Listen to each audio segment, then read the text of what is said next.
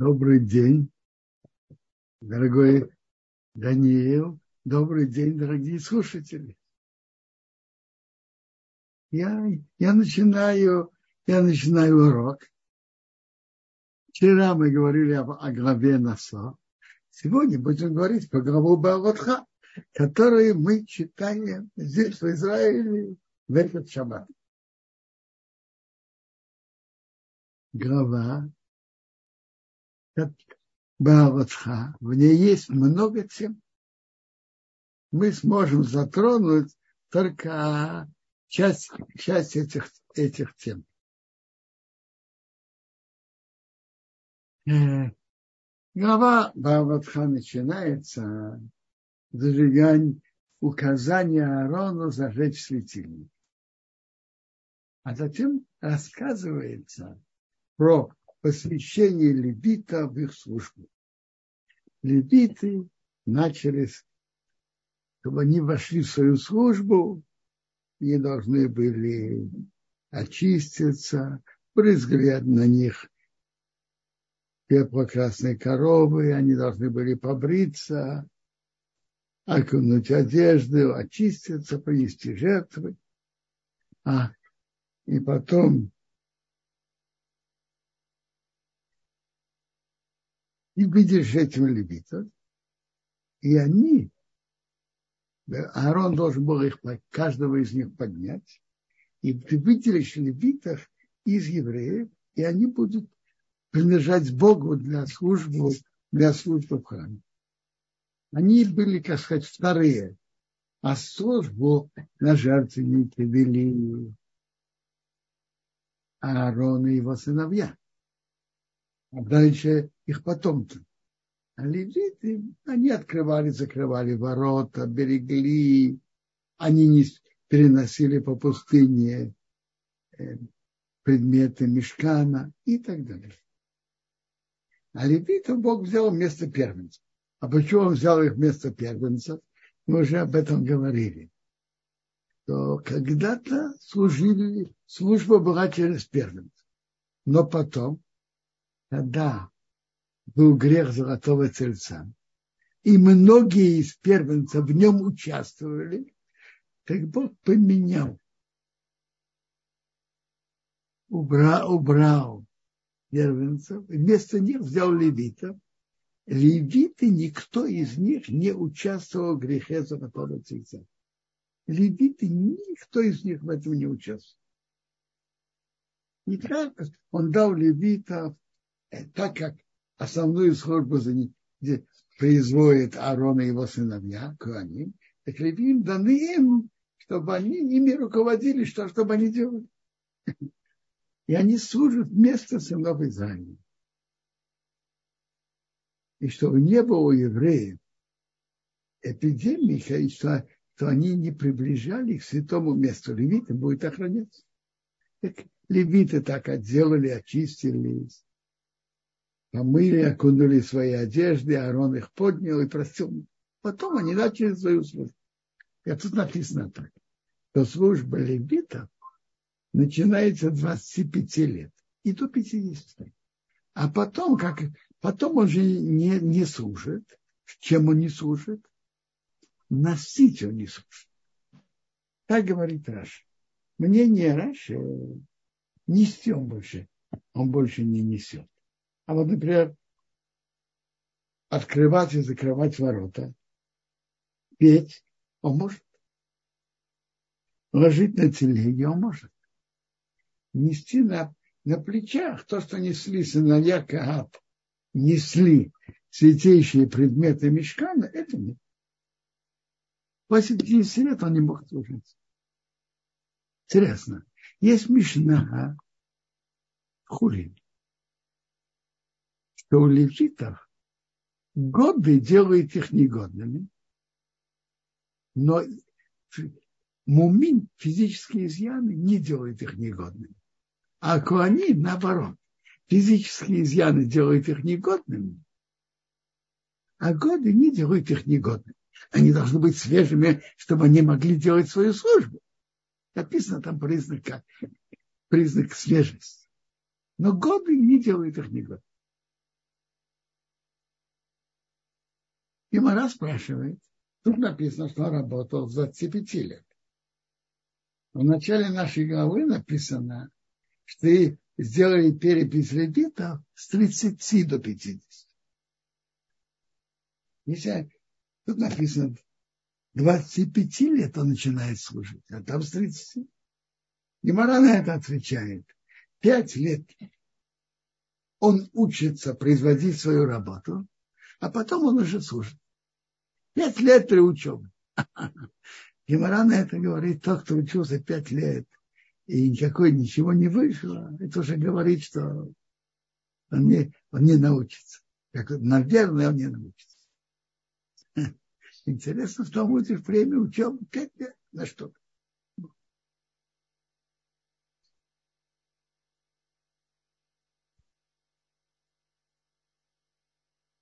Тора нам рассказывает, и дальше, евреи были в пустыне, и в первом месяце Бог им дал указание, что они принесли пасхальную жертву.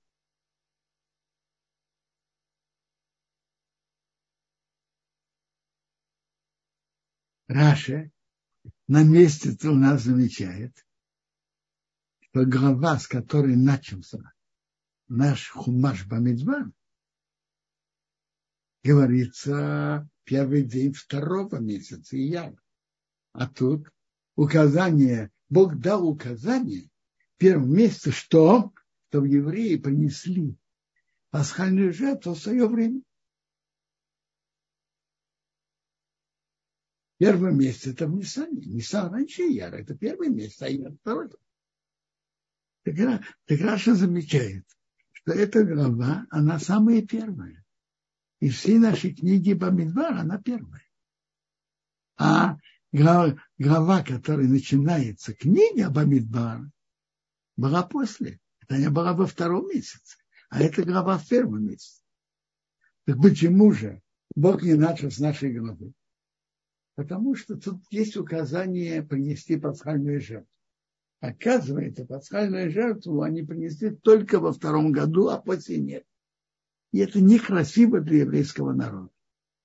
Намек на то, тут пока есть намек, что они только тогда принесли, а больше нет. Поэтому Тора не хочет начать с этого книги. Это не, э, это не, не, неуважаемо для еврейского народа. Поэтому с, этой, с этого отрывка не, книга не, не начинается с этого отрывка, хотя она и раньше. Начинается с переписи, которая была во втором месяце. Это, тут было указание принести пасхальную жертву во втором году. Именно только, я уже сказал, только во втором году они принесли. Когда? 14 месяца, 14 Ниссана. Между вечерами, это значит между полуднем и заходом солнца. Между моментом, когда солнце клонится к заходу, к западу, и до захода. До захода. И по всем законам, по всем подробностям закона, что вы сделали. Моше сказал евреям, что они сделали Песах. И они сделали. И все, как Моше сказал, они делали. Были люди, которые были нечистые от умерших и не могли сделать Песах в тот день. И они подошли к Моше и Аарону в тот день, и сказали, ой, мы не чисты по умершему. То есть у них э, по-простому может быть, те, кто говорят, обсуждается, или те, кто несли э, Арон, Йосиф, или те, кто несли, приносили на Дававью.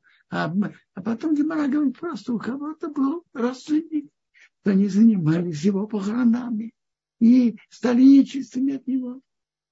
И эти люди сказали, мы нечистые от умерших. Почему? Что мы были меньше, хуже от всех других не принести жертву перед Богом в свое время среди сынов Израиля. Все приносят, а мы не принесем. Все духовно возвышаются, а мы нет. Сказал им сейчас, стойте, и я послушаю, что Бог мне велит. Это у Моше было особое качество. то не было у других пророков. Моше мог говорить с Богом, когда он желал. Моше мог говорить с Богом, когда он хотел. Он мог спросить у Бога. Другие пророки такой возможности не имели. Они могли подготовиться и ожидать, что, может быть, Бог с ними будет говорить. А у Моше Бог, он был уверен и знал, что Бог ему ответит.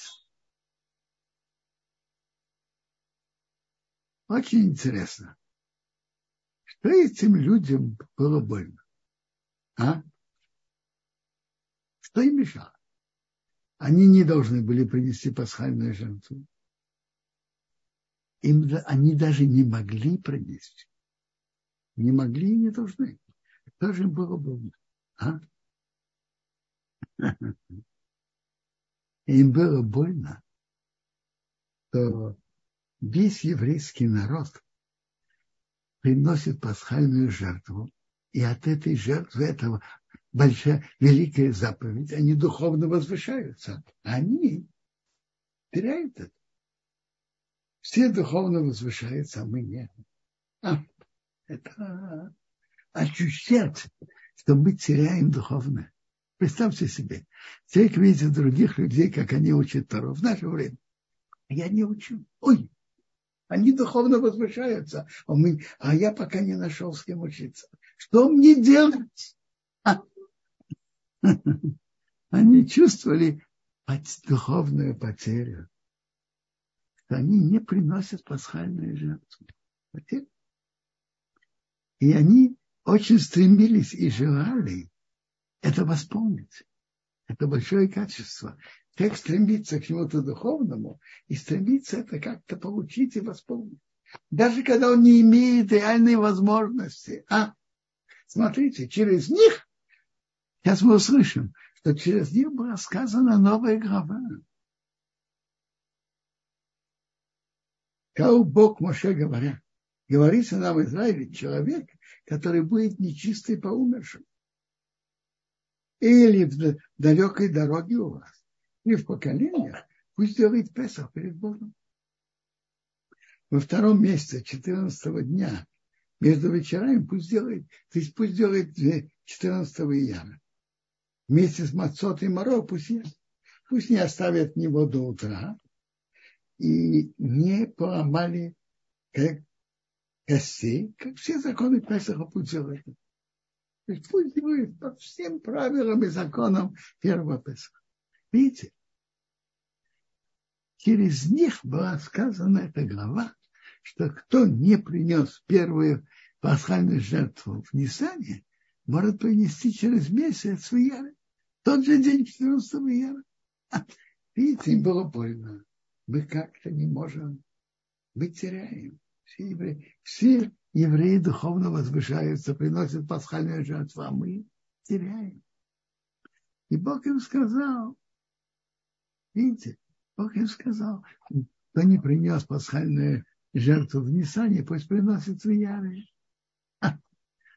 Это тоже интересно.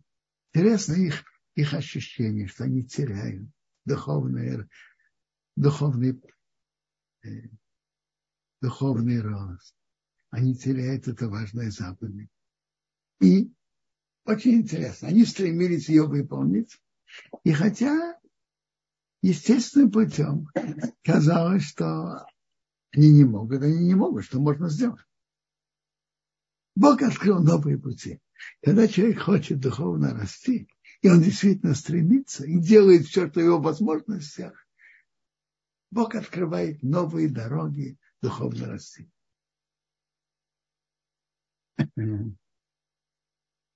А человек, который был чист и не был в дороге, и он не будет приносить пасхальную жертву, его душа будет отрезана от ее народа. Потому что жертву Бога он не не освободен. Его, он будет нести свой грех тот человек. Видите, это принесение пасхальной жертвы очень важная заповедь. Кто мог принести пасхальную жертву, не принес и не был нечист, не был в дороге. Ему ему тяжелое наказание, карать, отрезание души. Отрезание души – это источник. Дальше написано, если с вами будет вер, то есть не еврей, который принят еврейство, так он тоже пусть принесет пасхальную жертву, как вы. В чем вопрос? Вер, его предки не вышли из Египта. Так может, он не должен приносить пасхальную жертву? Пасхальная жертва – это память выхода из Египта. Нет. Он стал частью еврейского народа, он как все.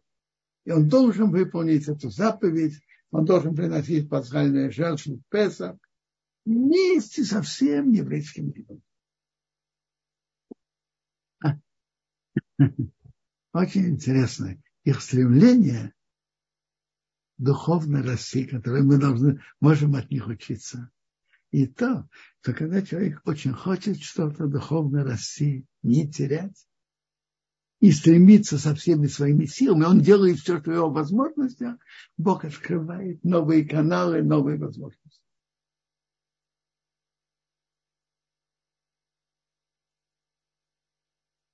Тора нам рассказывали, как были переезды евреев, евреев в пустыне.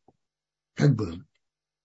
Облако покрывало мешкан, а вечером было как огонь с вечера до утра.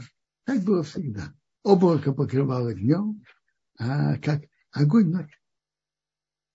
А когда поднималось облако от палатки, то есть от мешкана, тогда не, не, едут сыны Израиля.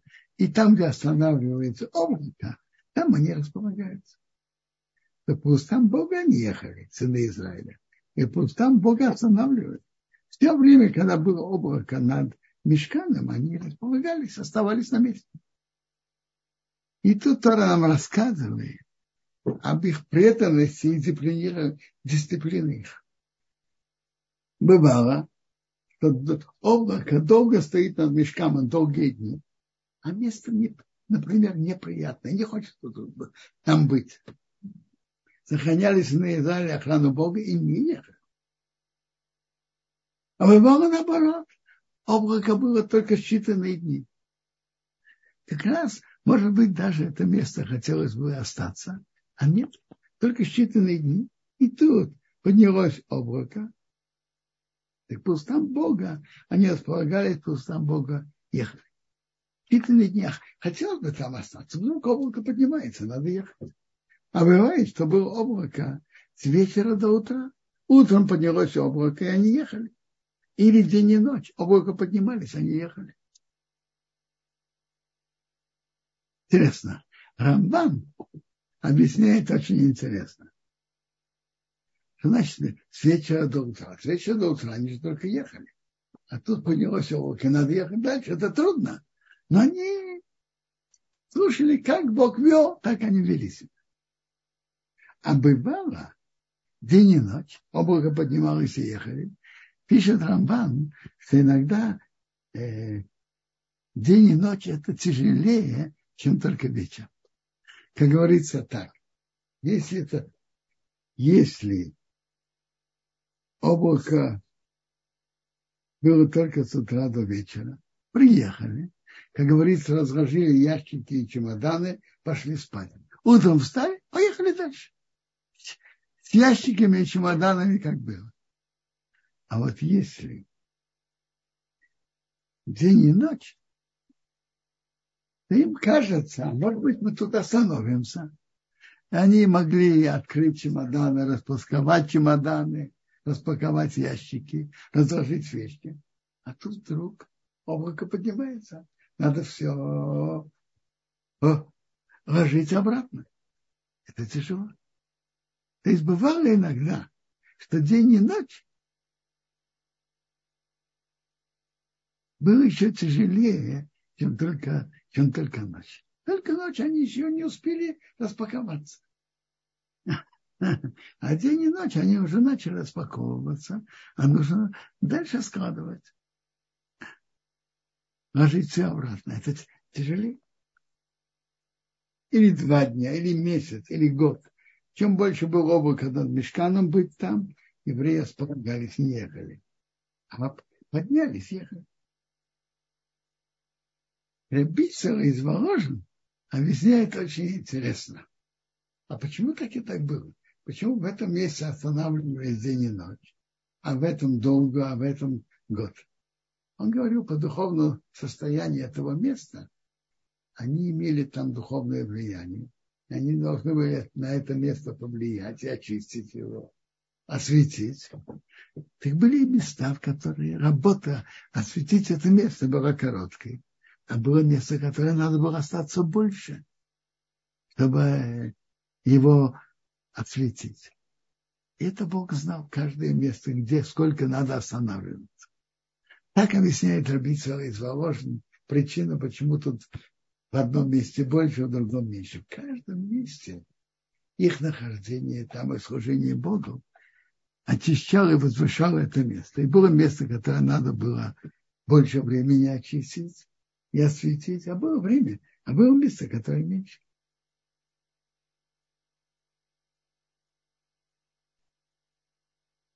Это надо знать. Они ехали по Стамбулу. И Мойша, дальше мы будем считать, что Мойша сказал, я ехали Кумаш, а мы ехали и трубили в трубы. Дальше идет отрывок про трубы, что Бог сказал к Муше, сделай тебе две трубы. И это будет собрать общину, и чтобы а, лагеря ехали, станы ехали. Трубили в них, собирая вся община. Входу в мешкан. В одной трубились, собирались э, князья, руководители колени, тысячи миллионов. А если были и ткия продолжительные, если был только ткия, продолжительный звук, так, так бы, если в двух трубили собирался весь народ, а если в одной, нельзя колить. А вот если были и по длинный звук ткия, и короткий звук труа, это был признак, что надо ехать были-то, так было такое трубление, и прежде всего ехали стан, который был на востоке, стан Иуда. Второй раз это стан Рувы, который был на юге.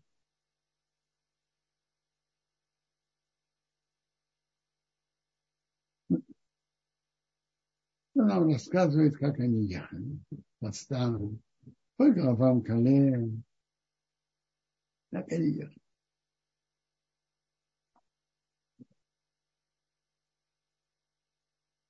Второй нам рассказывает, как Мейша говорит своему тестю, поехали в том место, что Бог сказал, я удавал.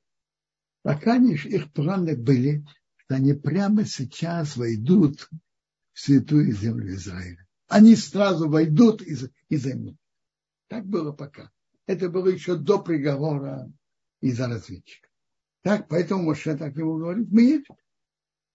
Иди с нами, мы сделаем тебе тоже хорошо. Бог говорит, говорит хорошо про еврейский народ. Говорит, я не пойду. И я пойду в свою землю, к мою, э, моей семье. Потому говорит, не нас. Будет добро, что Бог нам сделал, сделаем добро тебе.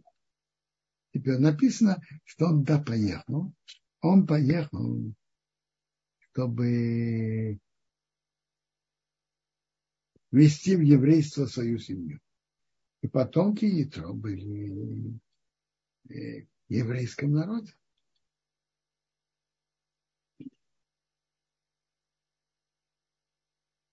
Дальше идет два предложения, которые мы читаем при выносе Торы. Когда ехал ковчег, Маша сказал, встань Бог, и что расселись твои враги, и убежали твои враги от тебя. И вехо – это скрытые враги. И вехо. Месамехо – скрытые враги, которые держат ненависть сердца. И вехо, которое открыто, враги евреев, а месамехо, которые скрывают это в сердце. А кто это твои враги, враги Бога? враги еврейского народа – это враги Бога. А когда ковчег останавливался, он говорит, успокой Бог десятки тысяч, тысяч еврейского народа.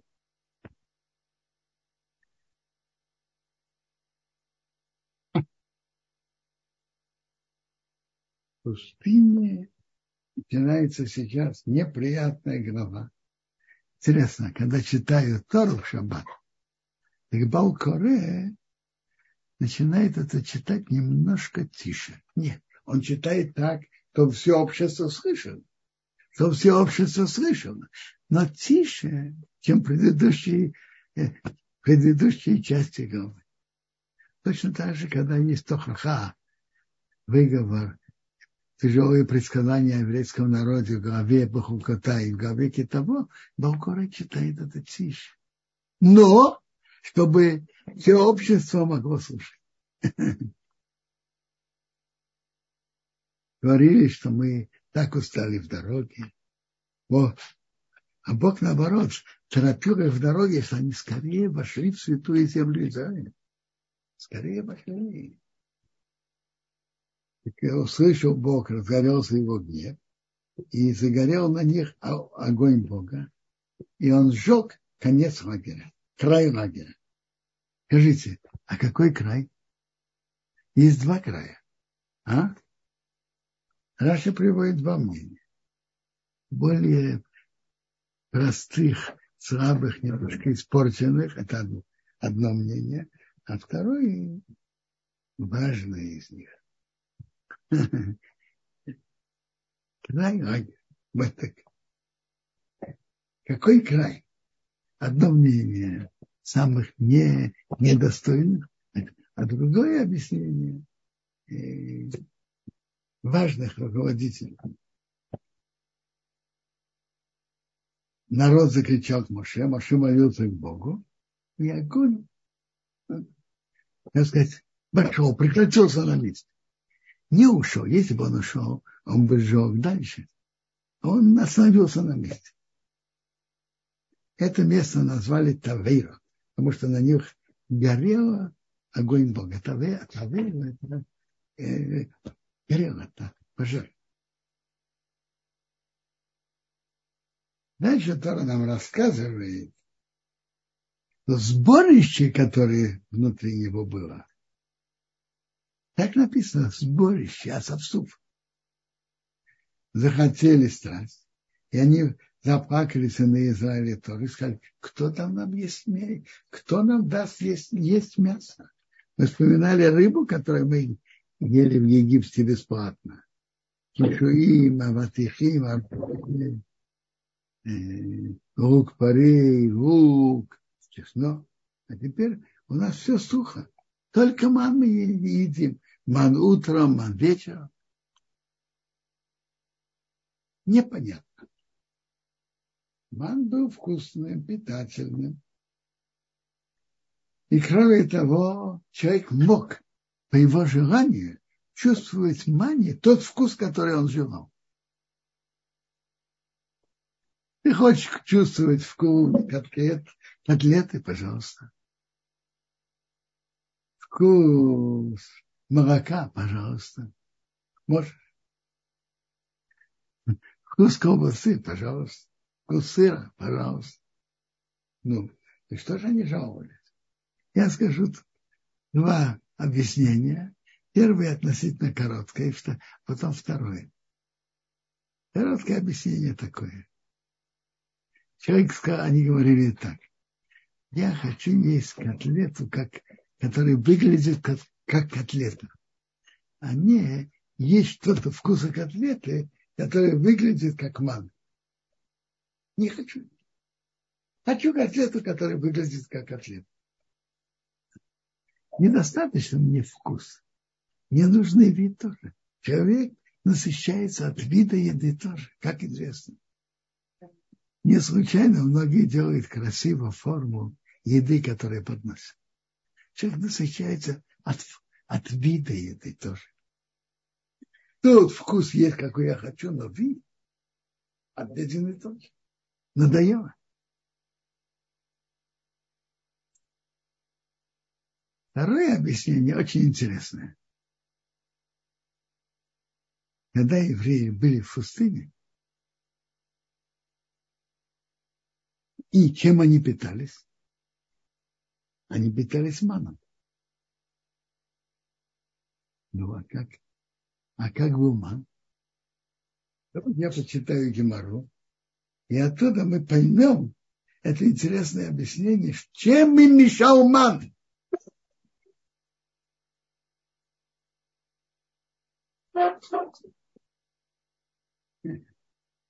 Гемора в трактате Юмы близко к концу подробно говорит о мане. И Гемора нам рассказывает очень интересно, что ман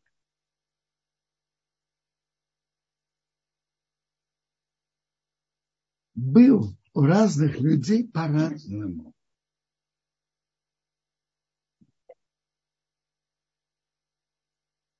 Пример написано так. Я читаю. Написано, народ вышел и собрал, то есть вышел далеко. Затем дальше написано, люди гуляли и собирали, то есть близко собирали. А написано, когда роса спустилась, спускалась на лагерь ночью, спускался мам. Он спускался как? Возле дома? Или немножко надо было гулять и собирать? Или надо было идти на серьезное расстояние и трудиться и собирать? А? Гемора говорит так, как? У цадыки ман спускался на пороге дома. У средних надо было выйти и собирать. У Рашаим негодяи из плохих те, которые вели себя недостойно, должны были выйти, должны были много, э, секундочку, я прошу, э, у, у средних вышли и собирали. Вышли и собирали. Вышли и собирали. А у недостойных что-то было, кто должны были идти много. То есть йоцу это только немножко, а что-то много должно были быть. Кстати, он говорит так. Написано угод. Написано лехом, хлеб. Хлеб это уже готов. Готовый продукт. Написано угод. Это как тесто. Надо еще выпить. А написано, что они перемалывают. Что это значит? Как это противоречие? Он говорит так. У цадыки это выпало уже как готовый хлеб. У средних, у год, надо только положить в печку и выпить. Тесто уже готово. А у, а у Рашаим надо было перемалывать и замешивать как тесто. То есть у Тадыким был уже готовый хлеб. У средних было тест, готовое тесто. Надо только выпить. А Рушаим надо было еще перемалывать и замешивать тесто. А? работает. Вы знаете, что человек не всегда не останавливается, не остается все время на том же уровне. Иногда он становится духовно выше, а бывает и духовно ниже. По-разному. По-разному. Скажите, человек любит, чтобы знали его духовный уровень. Те окружающие быть, как говорится, жить за стеклом, чтобы прозрачно, чтобы все видели, в каком духовном уровне ты находишься. Это приятно или нет? Скажите. Давайте начнем простого. Даже, прежде всего, относительно домашних. Человек был цадик, и у него спускался для него ман в форме в форме готового хлеба. Так его жена и дети знали, что он цадык. Поэтому могли знать его духовный уровень. А, скажите, вот сейчас мы, люди идут делать анализ крови. Знают содержание гемоглобина в крови, красных телец, э, холестерола, жиров и так далее. А тогда можно было знать духовный уровень человека. Это, это интересно. Если, если могли бы сейчас пойти проверить свой духовный уровень, интересно. Но человек не любит, чтобы окружающие об этом знали. Ты представь, у которого остался хлеб. А сейчас его уровень понизился, понизился. И сейчас спустилось тесто. И надо выпить. А что еще хуже, спустилось как в форме крупинок, и надо перебалывать.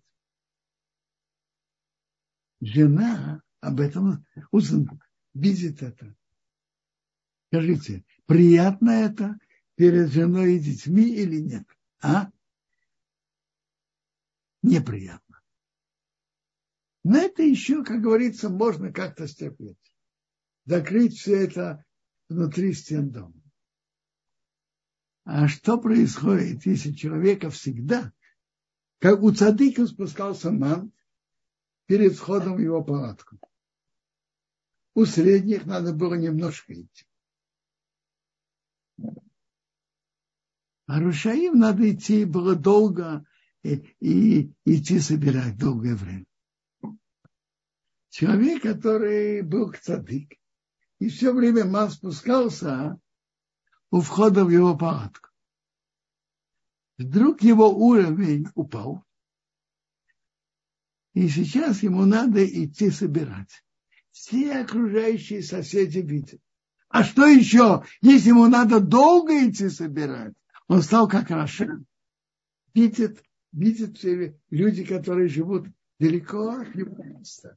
Все окружающие знают, что его уровень понизился, и сейчас к нему Бог относится как רשע. Скажите, это было приятно так быть прозрачным или нет? А? Им это было неприятно. Знают, какой твой уровень. С одной стороны, это побуждает человека поднимать свой уровень. А с другой стороны, это не только побуждает, заставляет. Все окружающие видят. Так если весь вопрос, в какой форме ман спускается, в форме готового хлеба, или тесто, которое надо выпечь, или зерен, которое надо еще перемолоть. Максимум знает только жена и дети. Ну, это как-то можно стерпеть в стенах дома. А если раньше он был цадык, и ман спускался прямо у порога его, его палатки. А сейчас ему надо идти. И все соседи видят. И тем более, если он стал Раша, то он должен идти далеко и, и долгое время собирать. Скажите, приятно это нет? И те люди, которые это ощущали, им это мешало. Так я вижу, приводит от книги Кират Ицхак, он так это объясняет. Так прийти с претензией, что мы не хотим быть прозрачными, это не, не дипломатично, не красиво. Поэтому они сказали, мы хотим рыбу, мы хотим мясо, мы хотим лук, мы хотим чеснок, мы хотим лук парей, мы хотим арбузы, мы хотим этот овощ, этот овощ. Это было, как сказать, отговорка. По-настоящему, настоящая причина, по этому объяснению, они не хотели быть, чтобы все видели их уровень. А. Это можно понять. Моше обратился к Богу, что я могу тут делать? Как я могу нести ношу всего этого народа? То я родил это, этот народ весь этот народ. Я его, я был беременен с этим народом, я его родил. А ты говоришь, чтобы я его нес терпение. Откуда мне мясо дать всему народу? Они плачут, дай нам мясо. Я не могу это нести. Мне это тяжело. Сказал Моше, собери 70 человек, а что ты знаешь, что они старейшины народа, его бригадиры. То есть ты не знаешь, что они старейшины народа и бригадиры. Очень просто. Ему, и Мара, Медраш нам говорят, кого сделали руководителем народа. Кого? Кто достоин быть руководителем народа? Кто? Тот, кто страдает за народ. Страдает из-за народа. Когда они были в Египте, то на 10 евреев был один бригадир. А на 10 бригадиров был, был на 10 евреев был один бригадир еврей. А на, на 10 бригадиров был один насмотрщик египтянин. Когда не выполняли норму, то насмотрщик, кому он подходил? Бригадиру. Скажи мне, кто из работников не выполняет норму? Мы, мы его изобьем, накажем. Они не хотели доносить. И они получали побои за, за, за своих, своих работников. Они получали побои за, за других евреев, эти бригадиры. Тот, кто страдает и получает побои за других евреев, он достоин быть руководителем. Их как раз из них взяли руководители и судьи. Возьми их в мешкан и стану с тобой, я спущусь и буду говорить возьму от духа, который на тебе, положу на них, они будут нести с тобой в ноше народа. Ты не будешь нести один. А к народу скажи, готовьте к, завтра и будете есть мясо. Вы плакали, ушел Бога, кто даст вам есть мясо, Бог даст вам мясо, будете есть. Не один день будете есть, не два, не пять, не десять, не двадцать, до месяца. Пока это устанет вам противно. Потому что вы отвергли, вы опротивили, стали смотреть с неуважением к Богу, который внутри вас, и плакали, почему ты вывел нас из Египта. То есть он даст им мясо, и вместе с этим понесет наказание, они от этого мяса пострадают.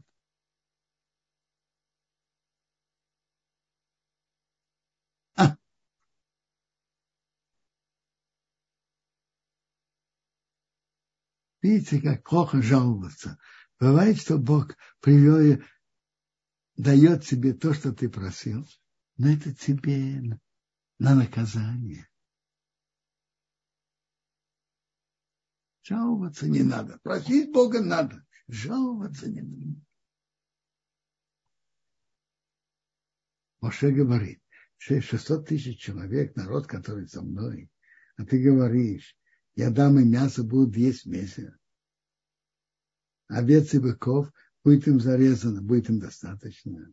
Все рыбы моря будет им собрано, будет достаточно. Надо понять, что тут Раша, что тут Моше говорит. Что Бог отвечает, что рука Бога будет коротка. Ты увидишь, случится это или нет. Кто тут спрашивает Моше? Раша говорит, что Моше говорит, что ты им принесешь, они найдут причепку к этому.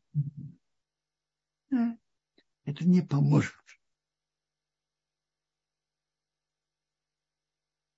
Рамбан говорит, это очень интересный комментарий. Рамбан говорит так.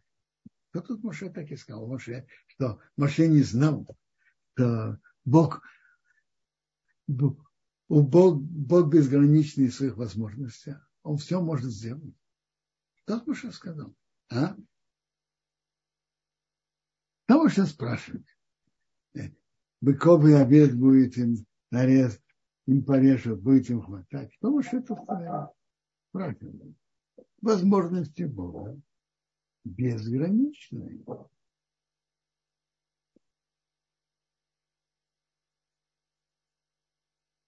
Рамбан объясняет так. Моше знает, знал пути Бога. Как Бог руководит народом. Бывает, что Бог посылает чудеса. Как добро. Посылает добро. Чудо, добро. Бывает, что Бог наказывает чудо и делает чудо, как он наказал общину Короха, Короха и его общину. Но чтобы им дал, послал им то, что им надо. И этим привел наказание, это не из пути Бога. Это раз. Во-вторых, Моше,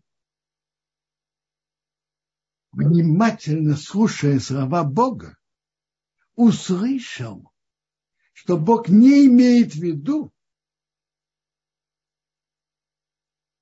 создать чудо. По словам, которые Бог ему сказал, он услышал, что Бог не имеет в виду сделать чудо. Он э, услышал, что это будет естественно. Естественно, Бог пошлет им мясо. Если, естественно, Бог им пошлет мясо, то как это может хватать? Откуда столько мяса? Как это может быть? Если чудо, возможности Бога безграничны, нет вопроса. Но если естественно, откуда будет столько мяса? Это Моше сказал. А что Бог ему ответил?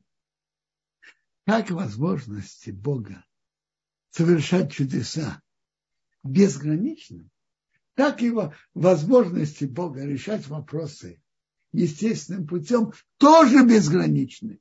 Бог может послать, привезти много мяса. Без чудес, естественным путем. Бог просто сделает ветер. Прилетят жирные кошерные птицы, куропатки, слаб. И будет им вполне достаточно. Естественным путем. Как возможности Бога совершать чудеса безграничны, так и возможности Бога сделать неожиданные явления естественным путем тоже безграничны. Возможности Бога безграничны. Как чудеса, совершать чудеса, так и решать вопросы естественным путем, совершенно неожиданным путем возможности Бога безграничны, безграничны и чудесами, и естественным путем. Ну, я могу и продолжать, а могу услышать вопросы.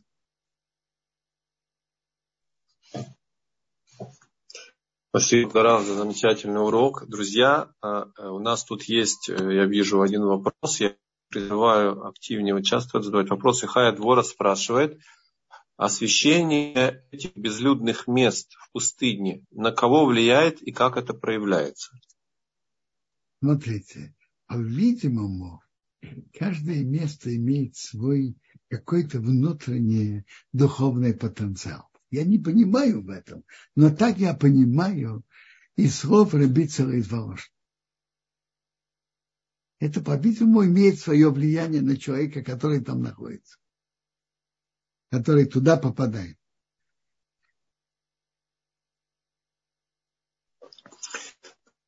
Кударав, Маира, пожалуйста, включи. Э, спасибо большое. Э, у меня вот этот вопрос тоже вот касательно места. Э, спасибо большое за урок. Очень интересно, очень познавательно. Если евреи находились в пустыне, где вообще говоря нет ни городов, никаких там поселений. Зачем нужна была какая цель э, в том, чтобы освещать это место, что они должны были там остаться, чтобы это место было освещено. Или я что-то неправильно поняла? Это один вопрос, да. Ваш вопрос верный. Я не видел Рабицева из Воложина, чтобы он освещал этот вопрос. Возможно, что туда когда-то кто-то попадет по-видимому, место имеет тоже какой-то духовный потенциал, духовное влияние. По-видимому, это он имеет, имел в виду. А, э, спасибо большое. Еще один вопрос по поводу мана. Э, очень интересно вы объяснили по поводу, как этот ман попадал. У меня возник вопрос. Вот если ман выпадал около э, это самое, палатки или жилища, так это понятно, что это для этого хозяина. А если он находился в другом месте, как люди находили в средней или шаим этот ман, где он э, именно их, а не соседа или какого-то другого человека, там же было огромное количество э, людей. как это было, э, так сказать, организовано? Мне не совсем понятно, как люди находили это место. Смотрите, очень просто. Я думаю, что очень просто. Человек шел, и, и, и каждый имел право собирать. Собираешь мое. А то есть э, это не было как бы ограничено, что это мое, это не мое. А как же тогда получалось? Это твое. По-видимому, для того, кому это не относилось, он пытался это не шло. Ага, понятно. То есть это, это как-то уже как бы этот ман в каком-то смысле сопровождал человека, и, соответственно, его уровню он и, и, и получался тот, который нужен. Я правильно понимаю? Да. А, вот, спасибо большое. И еще последний вопрос по поводу э, РФРАФ. Э, насколько я слышала, что они ман не получали. Как, как они там вообще в пустыне выживали, как, чем они питались. Спасибо большое. Я скажу вам честно, надо посмотреть спокойно в Медрашим. То было сыровно. Что-то я не помню точно эти Медрашим. Надо их посмотреть. А, спасибо большое. Э, э, шаббат шалом. Мадара, спасибо за ответы. Есть вопрос еще здесь. Этот вопрос про Мирьям. Но давайте скажем, если говорить про Мирьям, надо рассказать этот отрывок. Я просто его не успел, э, не успел поговорить о нем и осветить. Да. Пожалуйста, я готов. А, может быть, если успеем, э, тогда еще два вопроса уже по пустыне. Екатерина спрашивала, а как определять духовный уровень евреев в пустыне? Смотрите, как, значит, как определился? Это же со стороны Бога. Есть, есть действие человека, есть действие человека относительно другого, то, что он говорит, то, что он делает. Действие человека оценивается по его действиям, по его словам. Мне кажется, это очень просто. Как и сейчас. Соответственно, чему оценивается уровень каждого из нас? Соответственно, нашим действиям и нашим э, и тому, что мы говорим.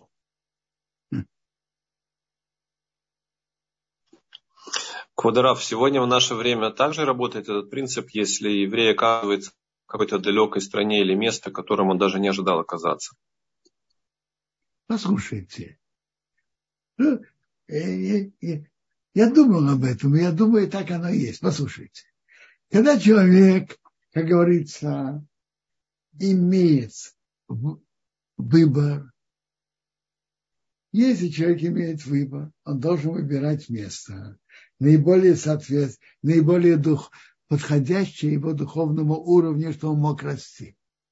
Но если Бог посылает человека, не спрашивая его, и без его выбора в какое-то место, то очень похоже, что Бог хочет, чтобы его проход, его молитвы, его служение Богу, его учеба Торы осветили это место.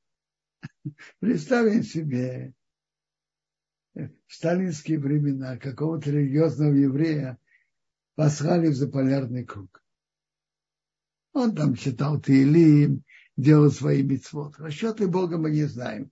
Но, может быть, но очень похоже, что из расчетов Бога, чтобы этот еврей этими своими мицвод, своими брахот, своей молитвой осветил это место.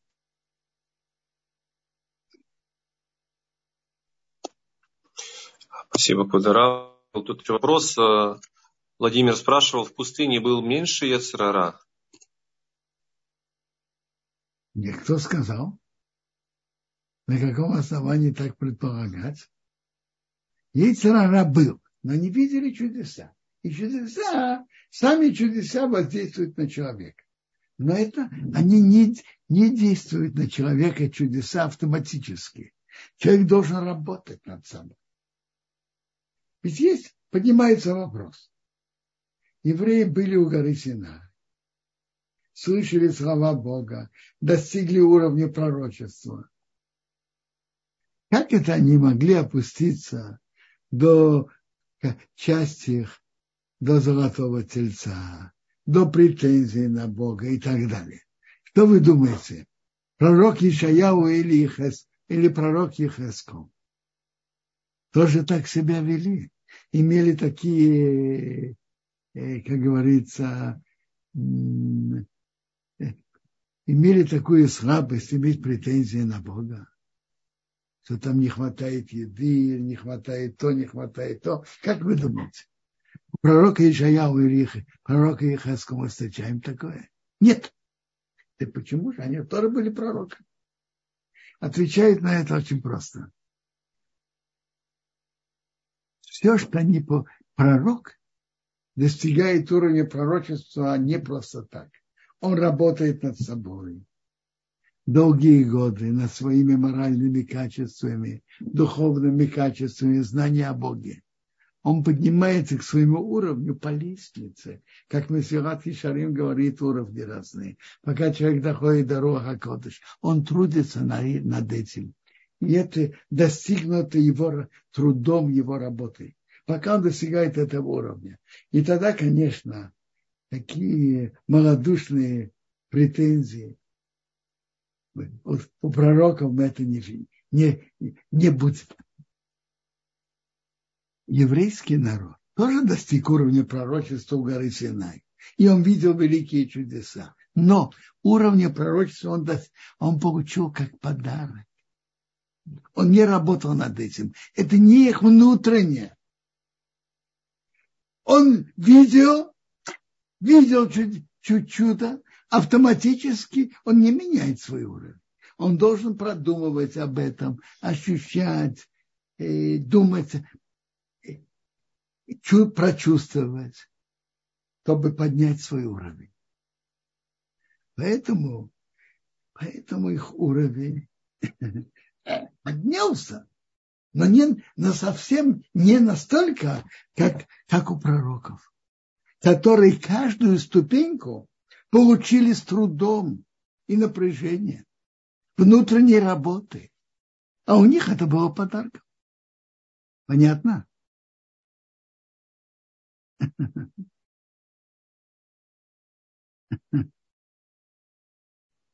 Тора нам рассказывает историю, как Мирьям и Аарон говорили про Мейша.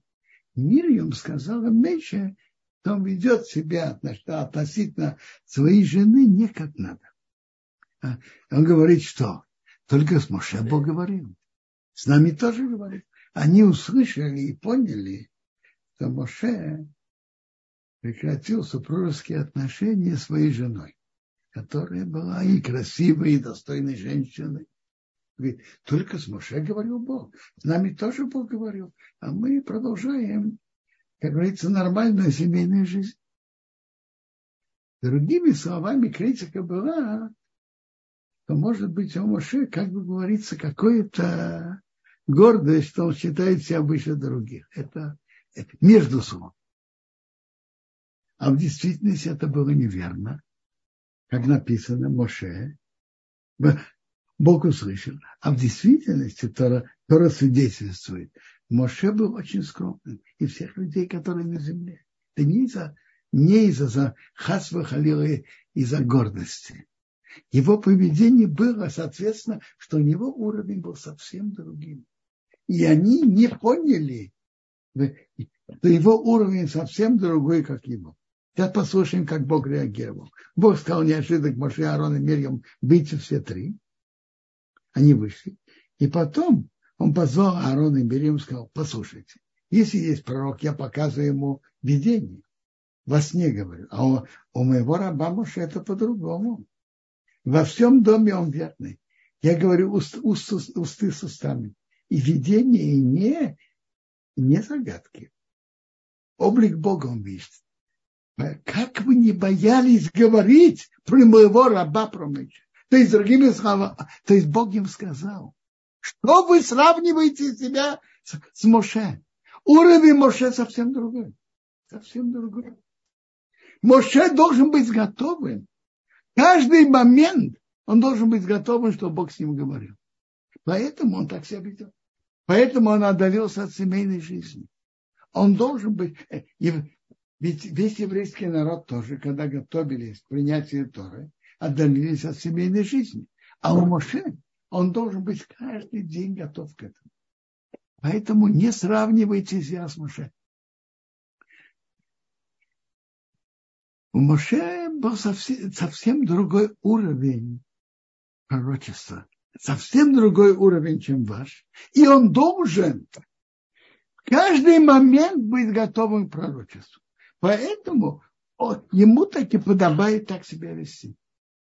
Для вас нет, вы не должны так себя вести, а Моше должен. Здесь Бог выходит, что Мирьям недооценила уровень Моше. И это тоже, тоже лошонара, недооценить уровень другого. И Бог имел на это претензию. И поэтому Мирьям была наказана. Наказана царат, проказой. Это наказание за лошонара. А Моше молился за Мирьям. То Бог ее вылечил. Мирьям, которая так была предана Моше. И она когда Моше, как младенца, спрятали, спрятали в, ящики и положили возле Нила, она стояла и ждала, что Бог сделает. Она о нем так заботилась. При всем этом, когда, когда она сказала про Моше, и она не то что сказала, что что-то плохое, она сказала, что по, по ее мнению он не ведет себя как надо. И она была наказана, и она имела в виду пользу семейной жизни Муше.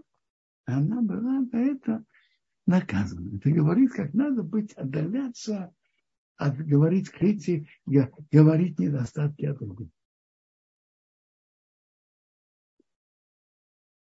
Моше молился, и через семь дней, Бог сказал, что семь дней она будет отделена, а потом, это, потом она вылечится. И так было. И, и народ ждал и не ехал, пока, пока Мирьям не вылечилась. Это удивительная вещь. С одной стороны, это, это было, э, сказать, для нее как похвала, что все ее ждали. Все ее ждали, знаете почему? Она ждала Моше с ящиком, что с ним будет, которого положили, положили в Нил.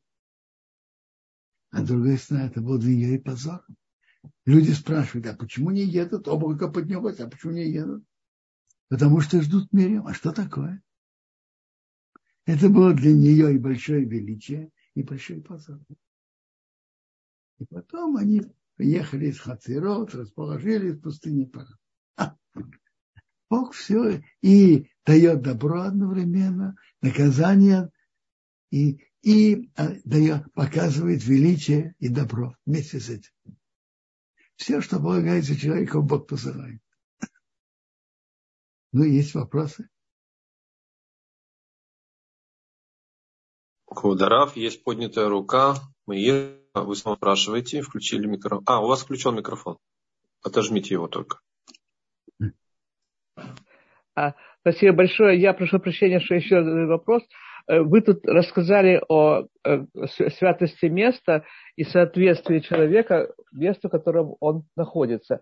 Вот меня заинтересовало, какие критерии, вот когда человек живет в каком-то месте, достаточно ли это для, него, для его духовного роста, там, или недостаточно, должен ли он переезжать Послушайте. или оставаться? Послушайте, мы же в этом не знаем и не понимаем. Может быть, Арья Кадош мог видеть и нюхать, а не что нюхать, а ощущать святость места. Мы не на этом уровне. Мы просто, наши расчеты идут по-простому. В каком месте человек может лучше служить Богу? В каком месте? Я сказал только одно. Когда выбор он в наших руках. Мы должны делать расчеты, где лучше мы сможем служить Богу. Где лучше для нас, для нас, для выполнения заповедей, как надо, для воспитания детей. А когда Бог без нашего выбора посылает нас в какое-то место, это расчеты Бога. Значит, мы должны там что-то сделать. То есть наш расчет касается того, насколько мы можем э, хорошо служить э, Кадышбаруху в данном конкретном месте. Да. Да или нет? Да. А святости этого места и все это вне в наших, не в а, наших знаниях. Понятно, хорошо.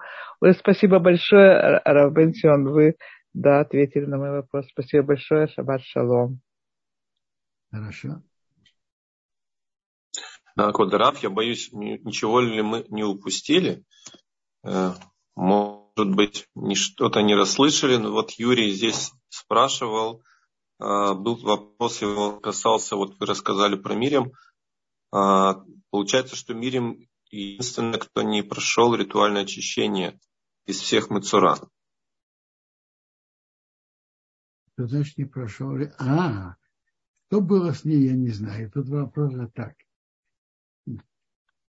у всех мецара написано, что кто объявляет ее мецара,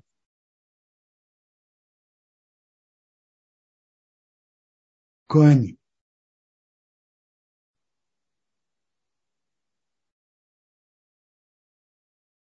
Не знаю, есть, надо хорошо проучить, есть гемора в трактате Звахим, что там написано, я ее объявлю мацора, и я ее объявлю чисто. Но может быть в вашем вопросе насчет того, что надо было э, побриться, принести жертву, не знаю, что было с этим. Но кто ее объявил чистым или нечистым, а потом чистым, есть гемора в Звахим, что это Бог сказал, я, я ее объявлю. Не чистый, а потом чистый. Через семь дней. Э, Эстер, пожалуйста, включаем микрофон. Спасибо. Спасибо за урок. Такие интересные. Столько слушаем и все время новое открывается. Спасибо. Бенцион и Равданель, что дали слово. Я хочу спросить, сейчас у нас уроки идут по Зуму, по Шемот, там э, как мы готовимся к Ламаба, жизнь после жизни, такая серия уроков. И было сказано, что в, мы, когда что-то кушаем... Кто, кто, кто, кто ведет эти уроки? Поясните. Да, Сройль Яков, и что кто-то еще где-то в другом уроке тоже э, об этом я слышала, но я уже забыла кто. Вот, так там так прозвучало, что как в душе, когда ну, нехорошо человек вел себя так, и так они уходят в еду. И вот мы, когда кушаем, так мы тогда говорим браху и выводим эти души. И там про Большим Това тоже Сипурим я читала где-то, что он сказал, что мы в это место попали для того, чтобы сказать браху шакольнее дворо. И вот здесь вот там какой-то цадик, который там э, один раз что-то не сказал эту браху, и он там здесь в виде какого-то животного, лягушки, там, я знаю. Так вот, мы, когда э, едим, мы должны об этом думать, эту кавану мы должны на браху, что мы кого-то выводим или нет. Вот. Я не знаю. Мы должны думать, выразить Богу благодарность и делать приятное Богу. А дальше это же расчеты Бога. Это не, я, мы это, эти знания же не имеем. Спасибо, Шаббат Просто простая мысль. Делать приятное Богу, выразить Богу благодарность.